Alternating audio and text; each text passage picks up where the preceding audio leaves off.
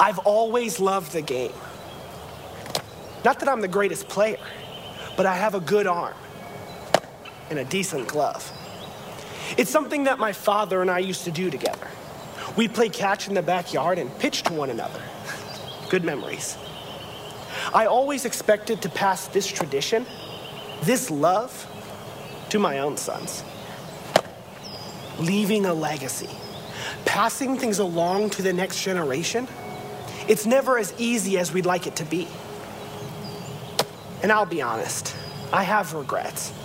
I should have been concentrating my efforts on teaching them to hear the voice of God. I should have been passing along that tradition, that love. Maybe I was too busy. Maybe I wasn't given a good enough example to follow. Maybe I could come up with thousands of excuses. But when it comes down to it, I dropped the ball.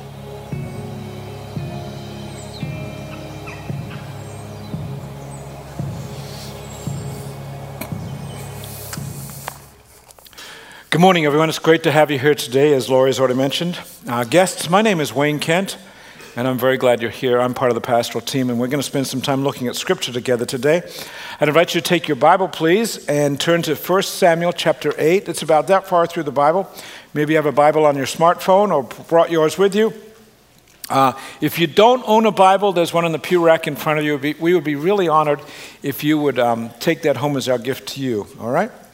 I just want to, as we step into this too, I also want to acknowledge that it's good to be back home today. We, Les and I were out of town last weekend, so you may be aware of that, that we went to visit my family, uh, who, uh, my immediate family all live in British Columbia. We went up there for uh, a variety of reasons, including uh, my father's 80th birthday celebration. We had some 35, 40 friends of his, lifelong friends of his, since we moved to Canada in 1969 from Australia. Um, they all came up to my sister's house. I have two siblings. I have an, a younger brother. I'm the oldest. Can't you tell?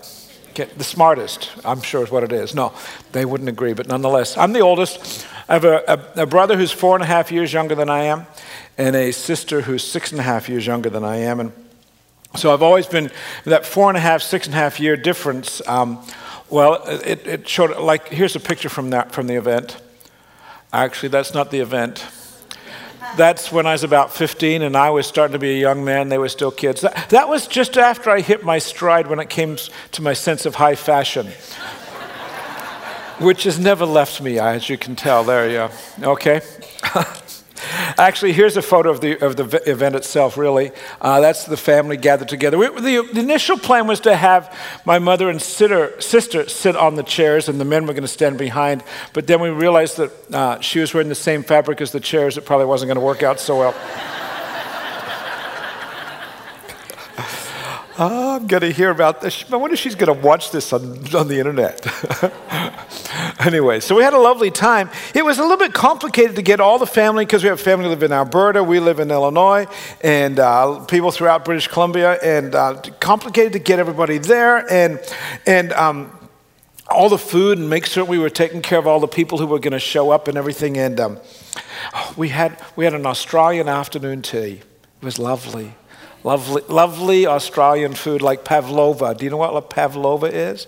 Pavlova is this white meringue that's a, we all made at the house. We made it all.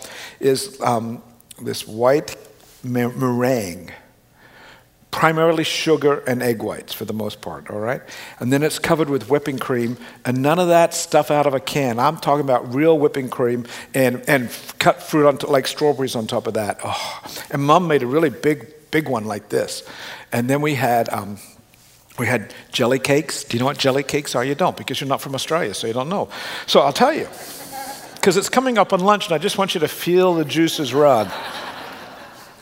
we had uh, jelly cakes are um, uh, cupcakes that are rolled in what Australians call jelly, but we would here in the US would call jello, just as it's about to congeal. Usually in raspberry or strawberry jelly, you, you, you roll it, and then you roll it in coconut. And so it's red and white, and then you cut the top and slice it, and you fill it full of, of um, whipping cream again, and it goes in. I'm talking Australian, just talking about it. Can you hear it coming out? Okay. Vanilla slices. We had vanilla slices. Sweet stuff. And then lamb sams. Lamb sams are lamb sandwiches. Okay, so it's white bread. It has to be white. It can't be, can't be none of that healthy stuff. White bread with butter. Butter, not butter, but butter. No mayonnaise, butter. And then roast lamb and tomato sauce, otherwise known in our country as ketchup. Oh, sweet stuff. We, we had these little Australian things that we, flags of um, toothpicks that we stuck in it all, and it was lovely stuff. And um, I'm up for lunch now after all of that, I tell you. It was, it, was, um, it was wonderful to be there and to celebrate my dad's life. And, you know, although we weren't able to be there for Father's Day, it was good to be there. I, I know Father's Day for a lot of us if you talk about complications, uh, Father's Day is a bit complicated, isn't it? Because, um, I mean, that video that we showed just a minute or two ago, you've got this sense for some people in the room that, man, dad was fully engaged all the time. Maybe not playing ball, but back and forth of life every day. But for others, when you get to Father's Day or Mother's Day, uh, here at First Christian, we're always very sensitive to that for some people, this day is not necessarily a day of celebration. For some, it's a day of mourning. Their dad has recently died. And for others, it's a day of regrets. And so we want to be careful how we maneuver our way through all of that very complicated emotional baggage that comes with all of that. Talking about complicated, I want you to see a photo we took recently of a gathering we had here. 15 families dedicated 16 children. That's complicated to get that photo to work. Can you congratulate those families for all those babies?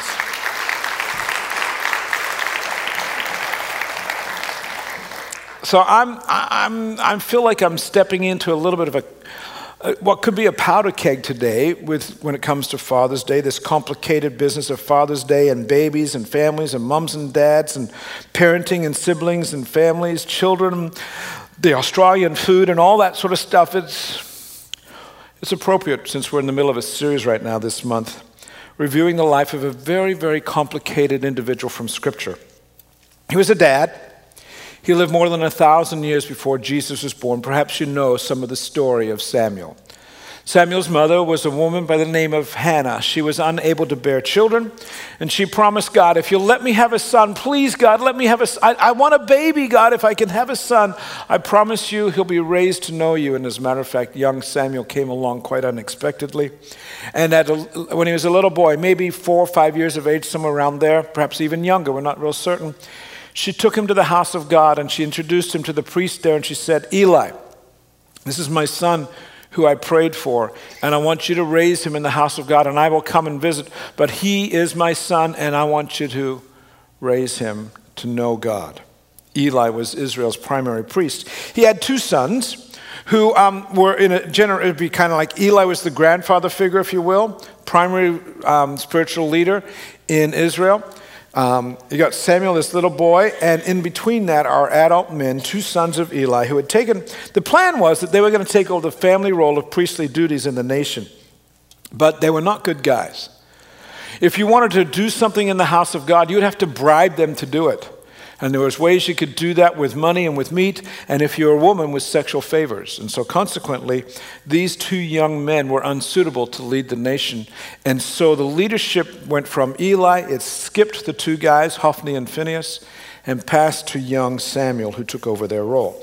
And where we step into the story today, a number of years have passed by, as a matter of fact, another 50, 60 years, and Eli and his sons are dead, and Samuel is now the lead voice for, the, for spirituality in the nation of Israel. And I invite you to read along with me 1 Samuel chapter 8, beginning verse 1. When Samuel grew old, he appointed his sons as Israel's leaders. The name of the firstborn was Joel, the name of his second was Abijah, and they served at Beersheba. So they are now doing, so if you can think about it this way you had Eli, leading priest, the, his two sons lost that role. It's now passed to Samuel. Samuel's got two sons, Joel and Abijah. They are taking on, beginning to take on Samuel's responsibilities. But his sons did not follow his ways. They turned aside after dishonest gain and accepted bribes and perverted justice. So, if I could give you a picture of what's going on here. From Samuel's point of view, life is going extremely well. He's coming to the end of his life, and it's going to be like, okay, I'm going to pass everything off to the kids. But in the midst of the wellness of his life, it's going to get big, bad, and ugly very quickly. Uh, we've seen some examples of that in recent days. And we got the situation in Orlando last Sunday morning. We saw, I mean, talk about, talk about life going really well and then turning ugly and horrible. That horrific event visited upon that family visiting Disney World this past week, right? I mean, that, that little baby, and you just go, oh, how horrible. Well, as I was prepping for this sermon, I also, a few weeks ago, came across a video that describes this business of how life could be going really well and turn ugly um, on another video coming out of Florida. And uh, perhaps just, just watch the video about how these guys are out having a lovely day golfing. And this is real footage. Golfing in Florida, this alligator shows up. Now, I don't know about you, but I wouldn't be golfing there. Now, here was interesting in the audio, which I'm not, we didn't play for you today. The, the, the guy who's filming says, "Hey, get closer," and he says to another guy, and he's going to appear in a white shirt here. Uh, see, there he is. I'm going. Are you an idiot? Okay, so the thing is lumbering. It's about 15, 18 feet long, and, and he's getting as close as he can. They can run. They can run. And, and so as, as media have talked to the golf course, the golf course people say, Yeah, we know about this alligator. We see it from time to time. Say, Move the golf course. Do something. Do Because that's, that's all is going well. And now life's going to get very difficult. I think it's really what Samuel had experienced. All is well. He's on the 18th, he's, he's teeing off on the 18th hole of his life. And he's saying, I got one more thing. And he's about to you know, all is well except, oh, I got these sons. I'm serving God. The nation recognizes me as, your, as their leader, but the sons, ironically, they're following the same sort of story that Eli's sons had followed. Read with me. Where, and we're going to read in verse, uh, verse 4, where life had started well for Samuel, but now it's ending badly as the younger generation has moved into power and authority. And it's going to be really they just did, the, the nation didn't like his, their kid's response, so beginning in verse 4, we read this. So all the elders of Israel gathered together and came to Samuel at Ramah. They said to him, You are old, and your sons don't follow your ways. You're on the 18th tee, and you need to know it's not all as well as you think. So, in light of that, appoint a king to lead us, such as all the other nations have. But when they said, Give us a king to lead us, this displeased Samuel. So he prayed to the Lord, and the Lord told him, Listen to all the people are saying to you. It's not you they've rejected, but they've rejected me as their king. As they've done from the day I brought them up out of Egypt until this day, forsaking me and serving other gods, so they are doing to you. So listen to them. In other words, do what they want. But warn them solemnly and let them know what the king who will reign over them will claim as his rights. In other words, there are some consequences to the requests. And it's almost like God is saying, okay, you want a king? Are you sure? And what's going to go? God's going to say, well, a king's going to demand allegiance from you that's going to make your life more difficult. And, you, and, and Israel, you're going to start answering to the king before you answer to me. And you're going to lose some personal freedoms. And the personal freedoms come that they lose come in form of taxes and vocations, and we have to be in the military. And read with me beginning at verse 10. Samuel taught all the words of the Lord to the people who were asking for a king. And he said, This is what the king who will reign over you will claim as his rights. He'll take your sons and make them serve with his chariots and horses, and they'll run in front of his chariots. You're to be, they're to be, there's going to be a military draft. Some he will assign to be commanders of thousands and commanders of fifties, and others to plow his ground and reap his harvest, and still others to make weapons of war and equipment for his chariots. He'll take your daughters to be perfumers and cooks and bakers. He'll take the best of your fields and vineyards and olive groves. In other words, he's going to tax you and give them to his attendants because he's going to have a retinue, he's going to have staff that he's going to to take care of. He'll take a tenth of your grain and your vintage and give it to his officials and attendants. Your male and female servants and the best of your cattle and the donkeys he'll take for his own use. He'll take a tenth of your flocks, and you yourselves will become his slaves. And when that day comes, you'll cry out for relief from the king you have chosen, but the Lord will not answer you in that day. What they do? The people refused to listen to Samuel. No, they said, We want a king over us. Then we'll be like all the other nations with a king to lead us and to go out before us and to fight our battles. When Samuel heard all that the people said, he repeated it before the Lord. And the Lord answered, Listen to them and give them a king. So Samuel said to the Israelites, Everyone go back to your own town. And so what's going to happen is Israel's going to get a king. And we're going to look at that again next, next week and dig into that with some detail. But for today, some observations, particularly about chapter 8 here. And uh, let me start by saying this. You can see that the poor choice the nation is about to make, I'm certain. Israel is choosing to lose some of their freedom for the sake of not taking on personal responsibility. They, they said, Samuel, if your boys were really the kind of men they'd want, we want them to be, everything would be okay, but your boys can't be trusted. And since we certainly can't trust ourselves or don't want to take responsibility for our own lives, then put somebody else in charge. And we, eh, we don't care if we have to pay more taxes. We don't care if there's a military draft, as long as we're not the ones responsible. Are there any parallels to our present national setting? Make someone else in charge. You know, I rarely make political comments uh, during worship services. I save that for Direct Line, heard each and every Wednesday evening from 5 to 7 p.m. on News Talk 1340 WSOY. Or, no, it's going to be heard on News Talk 1340 WSOY. There you go. How's that supposed to how it's go, okay? And if you're new to First Christian Church, uh, we have a radio show that's heard on WSOY each Wednesday evening at 5 o'clock. And um, by the way, guys, can, you know, we thought when we tried that, if we lasted for six weeks, we'd be doing all right. We're now coming up on 11 years, and we continue to be the number one listened to show for the whole community for afternoon programming. Isn't that great news? It's good stuff. Well, thank you. And our, our goal is to speak to the topics of the day with a Christian lens and, and, and, humor. We use a lot of humor in this show, and it, it, seems to be working very well. It's got a wide listenership. We know that we have 5,000 people listening at any one time at that, so it's great news.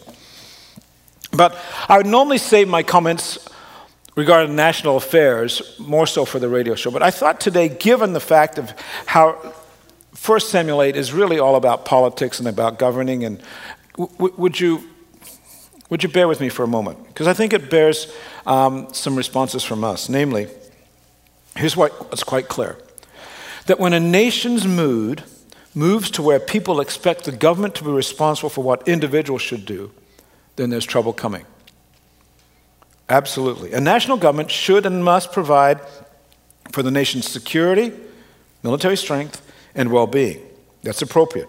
Certainly what the founding fathers of our nation expected. But the present ethos within our country that states we want the government to provide for this and that, that's a disaster waiting to occur. And Samuel warned the people of Israel if you will not take responsibility for yourself, if you choose to have somebody else make decisions for you, then there's a cost to your unwillingness to be an adult and make adult decisions. Now, there are situations in the life of our nation, in, in the life of our nation right now where the church should have stepped up, and we didn't. And there are other settings within the nation where individuals should be responsible for their own, if you will, welfare and future. And sadly, in both cases, the church and individuals haven't acted like we should. And consequently, the nation is going, We want a king. We want somebody to be in charge of this. We want somebody to take care of this for us. What are you doing for me? We'd never say here in the U.S., oh, we want a king, would we? We're a, a, republic. We, we have a democratic understanding that everybody votes. Yeah, but if you notice what people are voting for these days? We want somebody to do it for us. Isn't that what the people of Israel were saying? No, we don't really say that, Wayne. Well, think about this. We say, give us the EPA, the Environmental Protection Agency because we're certainly not going to care for the earth correctly without government regulation. Give us mandated health care because the church certainly isn't going to provide for the sick like it's called to. Give us a welfare culture because the rest of us who do have means, we certainly don't want to abide by Jesus' instructions to love our neighbors as ourselves and be people of complete and cheerful and great generosity. We want somebody else to do it. Give us rules and regulations and laws and a tax code that goes beyond what any one person can know because left to our own individual devices, we'd run amok. Somebody else needs to be in charge. And the people of Israel said, Samuel, we don't like your boys, but by golly, don't put us in charge. We want somebody that we can blame. Put somebody else in charge. And so they wanted a king. They wanted somebody who could be blamed for their own lack of maturity, for their unwillingness to make adult decisions. That's the first reason they wanted a king. But there's a second reason they wanted a king as well peer pressure. Straight up peer pressure. You see it in verse 19. They said, We want a king over us, then we'll be like all the other nations with a king to lead us.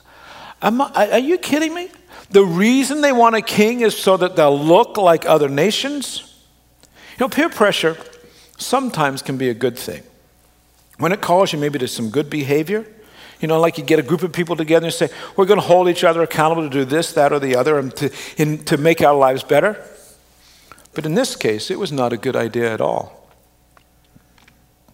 There's a lot of peer pressure on ministries over the last few days for us to make um, comments, if you will, regarding the situation that occurred in Orlando last Sunday morning. And uh, trust me, there's this sense, if you talk to those of us in those ministry settings, there's this pressure that we have to make pronouncements about this matter or that matter, about homosexuality or Islam or gun control and so on, in light of what happened in Orlando last Sunday morning.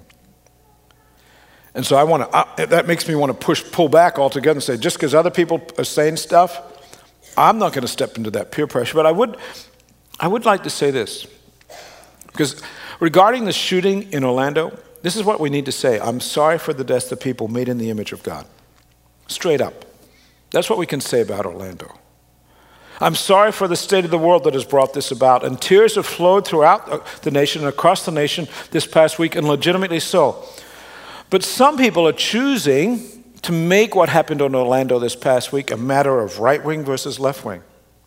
And there's this peer pressure upon ministries to make decisions about that or to make decisions and pronouncements regarding conservative versus liberal matters regarding the shooting in Orlando, or whether or not there's the Republicans or the Democrats are going to make different statements, or whether there's an establishment versus progressive. What are the gay people versus the straight people saying? What about male versus female, or gun rights gun prohibitions versus the NRA, the religious versus the atheists, the Christians versus the Muslims, the Western ideals versus an Eastern mindset, skin color, civil rights. And you could go, there's all these extremes and all these topics that have come out as a result of that Orlando shooting.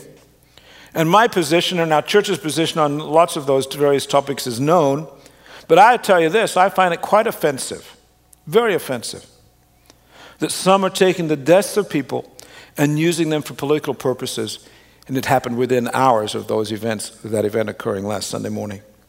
You should not start the discussion on any of those matters I just listed by framing within the discussion within the context of a tragedy and the crime. Here's how Christ's followers should respond to the Orlando mass- massacre. We weep because people made in God's image died. They died needlessly, and that's reason enough to weep without getting into all the other stuff that goes with it. You know, churches are sometimes expected to make these polarizing statements about these matters. And let me say this that we as a congregation will not make or take positions on polarizing matters apart from this we will declare what Scripture states and we will live there, even when it's difficult and even when culture and relig- cultural and religious peer pressure wants us to take a differing approach. We are not striving to look like others, ever. We will be the church God calls us to be, with this as the bedrock of who we are. Scriptural authority is the bedrock of our ethos. Scriptural authority is the bedrock, bedrock of our culture, culture as a congregation. And scriptural authority is the bedrock of what we do in terms of our polity. Because what happened here in 1 Samuel chapter 8 is the people of Israel took to a bad form, bad form as a nation. They succumbed to peer pressure. And other nations had a king and they wanted to look like others. And if you know the history of Israel, from this point moving forward, oh, still it was going on the upward at this point. They've got another two generations yet to go. But they got to go through Saul and David. But from that point on, it's downhill. And the reason they're going up is because they've had good things, but the seeds for the downhill were put in play in 1 Samuel chapter 8. Samuel said, Don't look to other things. If you look to a king, if you look to other things before godly counsel, then apart from leaving God, your taxes are going to go sky high and you're going to lose your freedoms and your resources. Any responses what we would have as Americans today? I'll leave you to discuss that over lunch. Seriously. Because I think a better way for me to respond to it is what should we do? How should the people of First Christian Church be different than that? What should we do? Well, obviously, the situation is such here in 1 Samuel 8, it would have been significantly different if Samuel's sons had followed the heart of God. And so, in that light, we need to be people who, certain we, who are certain that we teach the next generation to follow God with righteous justice. If Samuel's kids had lived differently, the nation of Israel would look different today, some 3,000 years later. Let's do all we can to teach the coming generation after us to live lives with righteous, godly counsel in them and God's leadership in their lives personally. But I know that some of you would say, well, Wayne, I get that, but if you knew my kids, I, I tried, Wayne. I really, really tried. I tried with my kids. I, I tried with my grandkids. I tried with my nieces and nephews. And here's the truth, Wayne they are so far from God, and I worry about them. Uh, they don't know a thing about walking with Jesus now. They've, they've forsaken all that, and I'm, wor- I'm worried about the generation they're going to introduce to the world. What do we say about family members who have gone off the rails? Because does, doesn't every family have that? Every family that's in church today, you have members of your family, and you go, I got that family member who's just not walking with Jesus today. And it's this constant thing right here, right? You're quite aware of it all the time. May I remind you of some things of what we know as Christians in response to that? God gives each of us the right to choose to walk with Him or not to walk with Him. And if you're walking with Jesus Christ today, then the ability that you have to choose to walk with Christ, that ability is the same capability that some have used to walk away from Christ going the other way. You're going this way, they've taken their ability to choose to walk that way. But may I remind you, the ability to choose is good because that means they are humans. Thus, they are made in God's image. They are not robots. And the ability that they have to turn to say no has also the capability to turn and say yes. If it was just that they are forever condemned, that's scary. But the fact that they have, have been able to say no and you've said yes indicates that there's a point where they can say yes as well. And to that end, remember the stories of those who returned to Christ late in life. As an example for this today, I'd like to invite you to help your fellow people worshiping today to remind us of some of the people who've, who've come to know Christ later in life. Let me ask you this Are there people in the room here today that you know who would say, I really didn't begin my walk with Jesus till I was after 30? Anyone? Come on, put those hands up. I started my walk with Jesus after I was 30. Dozens of people. Okay? There's good news in that. We have people in the life of this church who started their walk with Christ after their 30th birthday, after their 45th, after their 60th birthday, after their 70th birthday. We baptized somebody recently in their 80s. How cool is that? How cool is that? Now, I know that if they wait to come to Christ that long, man, it gets very complicated and all crazy stuff, twists and turns and ups and downs.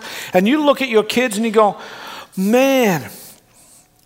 And you go, they are a slow train coming. But the train is coming down the rails. And if you can get your ear close enough to the rails, they are coming. You may not hear it yet, but here's what I'm convinced of. They are coming, and as your pastor, I want you to know I placed my trust there for their future. We got kids that grew up in this church after being here for more than 20 years. I know lots of kids who grew up in this church who you go, man, I look at them now in their mid to late 20s and I go, hmm. But that's just because it hasn't come home yet. It hasn't come home yet. And yet is the operative word for me. I'm still waiting. I'm still a person of faith because here's what I'm going to do I'm going to continue to focus on extending grace and love. And sometimes that love is very complicated. It doesn't mean condoning unrighteous behavior. It might mean some tough love that shuts down communication from time to time. And it certainly means some tough love when it says, We're not giving you any money anymore to sponsor bad behavior. But I'll continue to love. And, like the father of the prodigal son, I'm planning the party full of great grace for the day you do come home. For the day when it all makes sense, there is going to be a party for the day when Jesus becomes the reality, the, in reality, the leader of your life. Because here's what I know beyond the shadow of doubt, friends. I expect God to interrupt in the lives of the members of our family who are not yet walking with Christ in the way in which they should. We believe as Christians that God is engaged in the lives of people. There are plenty of people I know who not, have not come to that reality yet. And their lives, as I look at them, oh, it is so complicated. And drama, lots of drama. Anybody familiar with drama? And lots of drama. And you go, oh, for crying out loud. You know what I do in the middle of that? I say, oh, God, interrupt that setting because you are a God of interruptions. And to that end, I'd like to pray with you right now. Let's pray. Father, I pray for families in this room right now. We look at this situation for Samuel and we go, oh, if he had only been able to move his kids to a different position, how would it be different, Lord? And, and we look at our own families, Lord, and we go, there are places where we go to these individuals and what are they thinking?